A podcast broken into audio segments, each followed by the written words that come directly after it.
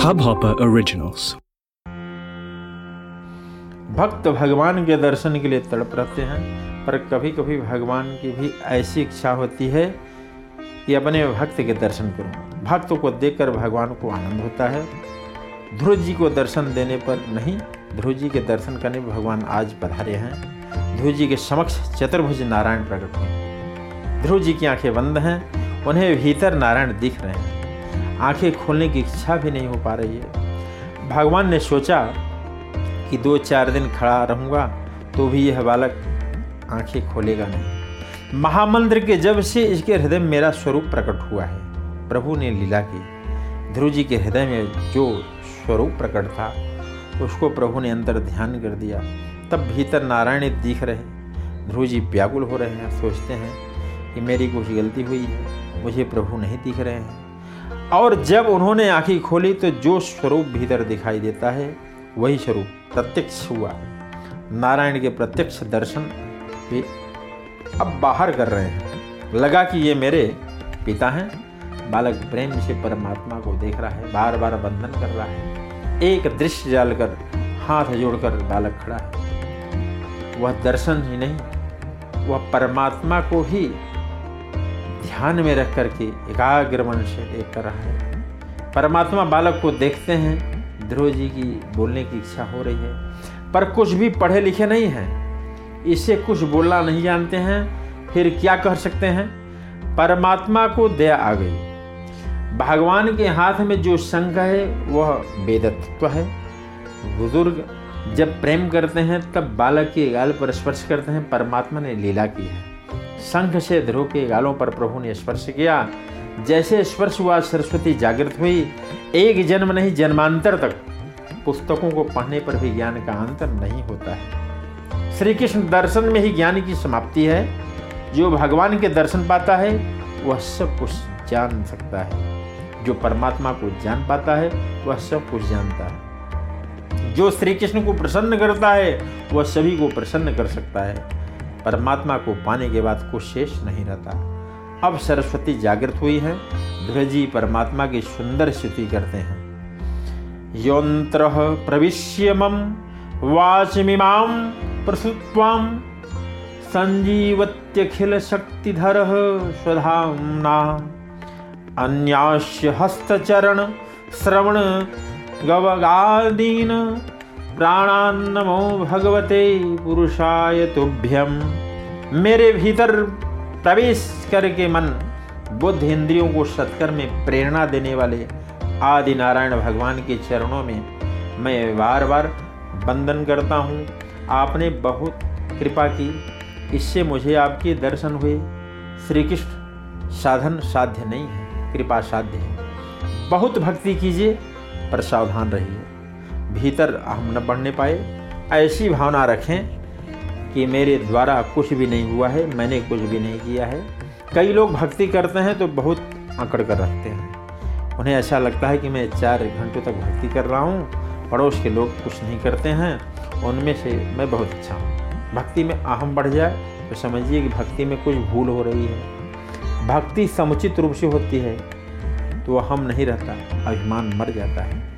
और हृदय दीन बनता है। मानव के पाप पहाड़ से मानव कितनी भी भक्ति करेगा, भगवान कृपा साथ जीव थक जाता है और दीन भाव से प्रभु के सम्मुख हो रोता है। तब परमात्मा को दया आ जाती है। प्रभु के दर्शन के बाद प्रभु के भक्त एक क्षण भी सेवा स्मरण छोड़ नहीं सकते। भक्त और भगवान एक हो जाते हैं, अद्वैत सिद्ध होने पर वैष्णव सेवा करते हैं।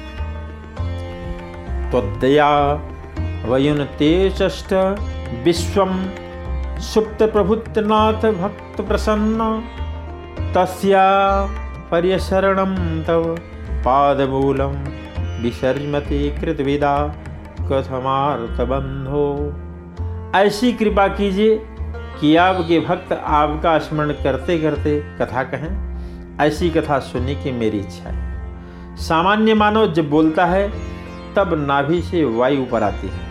और मुख से निकलती है। अज्ञानी पुरुष बोलने और भक्त हृदय से बोलता है, उसमें बहुत फ़र्क है।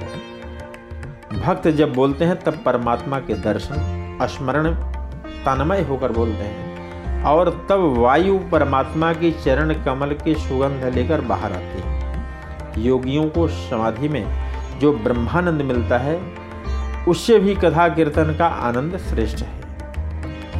या निर्धूत भृताम तव भोजन कथा श्रवणेन वा सा ब्रह्मणि स्वमह्यमन्य नाथमाभूत किं? स्वन्तकाशीलुलिता पतताम विमानात्। उपनिषद में वर्णन आता है कि ब्रह्मानंद सर्वश्रेष्ठ हैं। चक्रवर्ती राजा से वेदों का आनंद सौ गुना अधिक है। देवों के आनंद से ब्रह्मनिष्ठ योगी का आनंद अनेक गुना श्रेष्ठ है, जिसे काम मारता नहीं है। ऐसे निष्काम, सूत्रीय ब्रह्मनिष्ठ को ब्रह्माकार वृत्ति में स्थित होने के बाद जो आनंद मिलता है, वह सर्वश्रेष्ठ है। कथा कीर्तन का आनंद मुझे इस ब्रह्मानंद से भी श्रेष्ठ लगता है। ब्रह्मानंद में एक, दो दोष हैं। ब्रह्मानंद निष्क्रिय है। पूर्ण निष्क्रिय हुए बिना ब्रह्मानंद नहीं मिलता। भजनानंद निष्क्रिय नहीं है ब्रह्मानंद एकांत निष्ठ है, वह किसी भी एक अकेले को मिलता है, अनेक को नहीं मिलता। भजनानंद निष्क्रिय नहीं है, कथा कीर्तन का आनंद, भजनानंद अनेक भाष्य है। परमानंद परमात्मा ने ध्रुव जी से कुछ मांगने के लिए कहा। ध्रुव जी ने कहा कि मुझमें मांगने की शक्ति नहीं है। आपको जो उचित लगे, वही दीजिए। परमात्मा ने कहा, बेटा, मेरी बहुत इच्छा है कि तुम कुछ वर्षों तक राज्य करो, फिर मैं तुम्हें अपने धाम में ले जाऊँगा। परमात्मा ने ध्रुव जी को घर जाने की आज्ञा दी। ध्रुव जी ने कहा कि, अब मुझे राज्य की इच्छा नहीं है। जब तक आपके दर्शन नहीं हुए थे, तब तक मेरे मन में राजा बनने की थोड़ी इच्छा थी, पर आपके दर्शन मुझे ऐसा आनंद मिला। अब मुझे राजा बनने का सुख तुच्छ लगता है। मुझे राजा नहीं होना है। अब मुझे पूर्व जन्म याद आ रहा है। पूर्व जन्म में गंगा तट पर जब मैं परमात्मा का ध्यान कर रहा था, तब वहाँ एक राजा रानी आए। रानी में मेरा मन ललचाया और इससे इस जन्म में मुझे राजपुत्र के रूप में जन्म लेना पड़ा। अब मैं राजा होऊँगा तो किसी रानी के साथ मेरा विवाह होगा। कदाचित मेरा मन फिर बिगड़ जाए। तो परमात्मा ने कहा कि नहीं भाई, अब तेरा मन नहीं बिगड़ेगा। जो मेरे पीछे पड़ते हैं, मैं उनके पीछे पड़ता हूँ।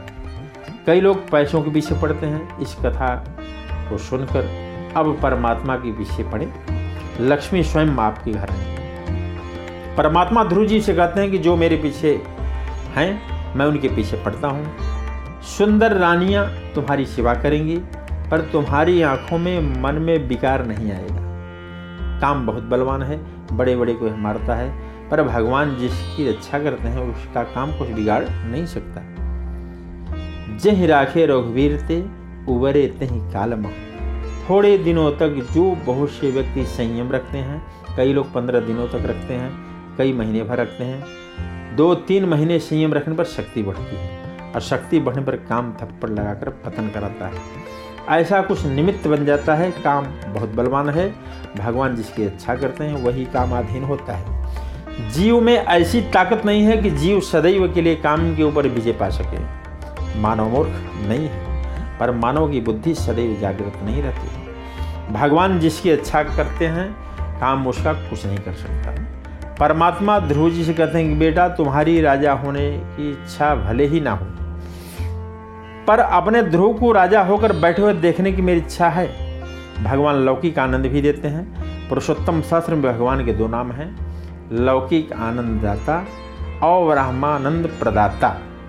जिस भक्त पर भगवान को विश्वास है कि अधिक सुख पाने पर यह अधिक भक्ति करेगा, भगवान ऐसे जीव को लौकिक आनंद भी देते हैं। ऐसा नहीं है कि मृत्यु के बाद ही आनंद मिलता है, जिसके बारे में भगवान को विश्वास है। कि अधिक संपत्ति मिलने पर यह अधिक परोपकार करेगा। भगवान उसे अधिक सुख संपत्ति देते हैं। जिसके बारे में भगवान को शंका होती है कि अधिक सुख मिलने पर यह होश खो बैठेगा, उसे भगवान दिया हुआ भी वापस ले लेते हैं। परमात्मा ने कहा कि मेरी बहुत इच्छा है कि ध्रुव राजा हो। ध्रुव तुम्हारे पिता तुम्हारी प्रतीक्षा कर रहे हैं और तुम जल्दी घर जाओ। भगवान की आज्ञा हुई, भगवान अंदर ध्यान हुए। आज राजा उत्तानपाद को शुभ शकुन हो रहे हैं। उत्तानपाद महाराज की दाई आँख फड़क रही है, दाई भुजा भी फड़क रही है। गाँव के बाहर बाग में ध्रुव जी बैठे हैं। राजा का एक सेवक वहाँ फूल चुनने और तुलसी लेने आया है। उसे ध्रुव जी ने दर्शन हुए। वह दौड़ते दौड़ते राजमहल में पहुँचा और कहने लगा कि बधाई हो, बधाई। राजकुमार आए हैं। राजा को अति आनंद हुआ। सारे गाँव को सुशोभित किया गया। राजा स्वयं ध्रुव जी का स्वागत पहुँचे, थोड़ा सोचिए। छः मास पहले ध्रुव जी राजा से मिलने गए। तब राजा ने उनकी ओर देखा तक नहीं, मुँह फेर लिया। आज ध्रुव जी गाँव के बाहर बगीचे में बैठे हैं और राजा वहाँ स्वागत करने जा रहा है। आप जगत के पीछे पड़ेंगे, दुखी होंगे। पर यदि भगवान के पीछे पड़ेंगे तो जगत आपके पीछे चलेगा। राजा रथ में बैठे हैं, दोनों रानियाँ पालकी में बैठी हैं। राजा सोच रहे हैं मैं वहाँ जाता हूँ पर मुझे ऐसा लगता है कि मैंने बालक का बहुत अपमान किया था। इससे बालक अपनी माता के पास ही आएगा, मेरे पास नहीं आएगा। बालक मुझे प्रणाम करे, यह अच्छा भी नहीं है, मैं उसके योग्य नहीं हूँ। अभी भी, कभी भी सूरज याद आ जाती है, अभी भी मन में सूरज निकलती है। मैं स्त्री में फंसा हूँ, मैं अधम हूँ। बंधन के लायक भी नहीं हूँ, बंधन के योग्य तो मेरा वह पुत्र है। मेरा पुत्र अपनी माता को प्रणाम करेगा उसकी माता देवी है, मैं दूर से देखूँगा। ऐसे तरह तरह के विचार आ रहे हैं। ध्रुव जी ने देखा कि पिता का रथ आ रहा है। ध्रुव जी दौड़कर पहुँचे। रथ के आगे पहुंचकर साष्टांग प्रणाम करते हैं। सारथी ने राजा को खबर दी कि महाराज, राजकुमार आपको बंधन कर रहे हैं। जिस बालक का मैंने तिरस्कार किया, वही मेरे रथ में समक्ष साष्टांग बंधन कर रहा है। कितना भोला है, कितना बुद्धिमान है। बालक बंधन कर रहा है। सुनकर राजा रथ में नहीं बैठ सके। रथ से कूद पड़े। राजा की आँखों भीग गई। ध्रुव दिख नहीं रहा। सोचते हैं कि मेरा पुत्र कहाँ गया। ध्रुव जी ने पिता की चरणों का स्पर्श किया। बोले, पिताजी, आपके चरणों में हूँ। राजा ने बालक को उठाकर हृदय से लगा लिया। पिता पुत्र एक हुए। राजा की आँखों में प्रेम आँसू बहने लगे। ये आँसू ध्रुव जी के सिर पर पड़ने लगे। राजा ने वही राज्याभिषेक किया। ध्रुव जी ने कहा, पिताजी मैं माताओं को बंधन करने जाता हूँ। दो पालकियों में दोनों माताएँ बैठी हैं। ध्रुव जी की याद आ रहा है कि मेरी माता ने कहा है, मुझे तुम बंधन नहीं करोगे तो मैं भी तुम्हें आशीर्वाद दूँगा। बेटा, तुम्हारे पिता को जो प्रिय है, उस सौतेली माता को प्रसन्न रखना। ध्रुव जी सूरज को प्रथम प्रणाम करते हैं। सूरज का हृदय द्रवित होता है। वह बालक को आशीर्वाद देती है। उसके हृदय का आज परिवर्तन हुआ, सोचती है कि जिस बालक का मैंने तिरस्कार किया था, वही बालक वन में जाते समय भी मुझे वंदन करने आया था। आज परमात्मा के दर्शन करने आया है। सारा संसार इसे बंधन करता है। अभी अपनी माता से भी नहीं मिला और मुझे वंदन करने आया है। मन शुद्ध होने पर शत्रु भी मित्र बन जाते हैं। ध्रुव जी का मन अति शुद्ध है। सूरज के हृदय में प्रेम जागृत होता है। यश्य प्रसन्नो भगवान। गुणरिमित्यादि भी हरि। तस्मय नमंति भूतानी। निम्न पाप एव स्वयं। जिसका हृदय गंगा जल के समान शुद्ध है श्री कृष्ण प्रेम में जिसका हृदय आर्द हुआ है, ऐसा भगवान का भक्त जब चलता है, तब रास्ते के पशु पक्षी भी उससे प्रेम करते हैं, उसका बंधन करते हैं। रास्ते के वृक्ष भी झुक झुक करके उसका बंधन करते हैं। सूरज के हृदय का परिवर्तन हुआ यह क्या कम आश्चर्य है? सुनीत माता ने देखा तो उनके हृदय में बहुत आनंद हुआ। इसने सौतेली माता को प्रणाम किया, बहुत अच्छा किया, पुत्र बहुत समझदार है। सुनीत माता प्रतीक्षा कर रही हैं ध्रुव जी दौड़कर आ पहुँचे। सुनीत माता को प्रणाम किया, पुत्र को देखकर माता का हृदय हराया। सुनीत माता ने पुत्र को हृदय से लगा लिया। उसका गला आर्द हुआ, मुख से शब्द नहीं निकल रहे थे। आसन से दूध को धारा बहने लगी, विचारने लगी कि यह मेरा ध्रुव है। लोग मेरे ध्रुव को कथा करेंगे, मेरा भी नाम लेंगे। उसे परमात्मा के दर्शन हुए। मैं लायक नहीं हूँ, पर मैं उसकी माता हूँ। वह कभी मुझे भी परमात्मा का दर्शन कराएगा। इस प्रकार माता को अति आनंद हुआ। बोलो आनंद कंद भगवान की जय। वृंदावन बिहारी लाल की जय इसी के साथ वाणी को विराम देते हैं।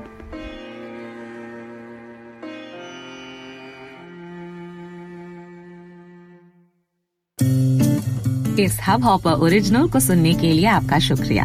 अगर आप भी अपना पॉडकास्ट लॉन्च करना चाहते हैं, तो हब हॉपर स्टूडियो वेबसाइट पे रजिस्टर करें और एक मिनट के अंदर अंदर अपना खुद का पॉडकास्ट लॉन्च करें। यही नहीं स्टूडियो देता है आपको पूरी आज़ादी कहीं भी कभी भी अपना पॉडकास्ट लॉन्च करने की सिर्फ़ तीन आसान स्टेप्स में। तो साथ में अपना पॉडकास्ट शुरू करने के लिए तैयार just hop on hub hopper simply content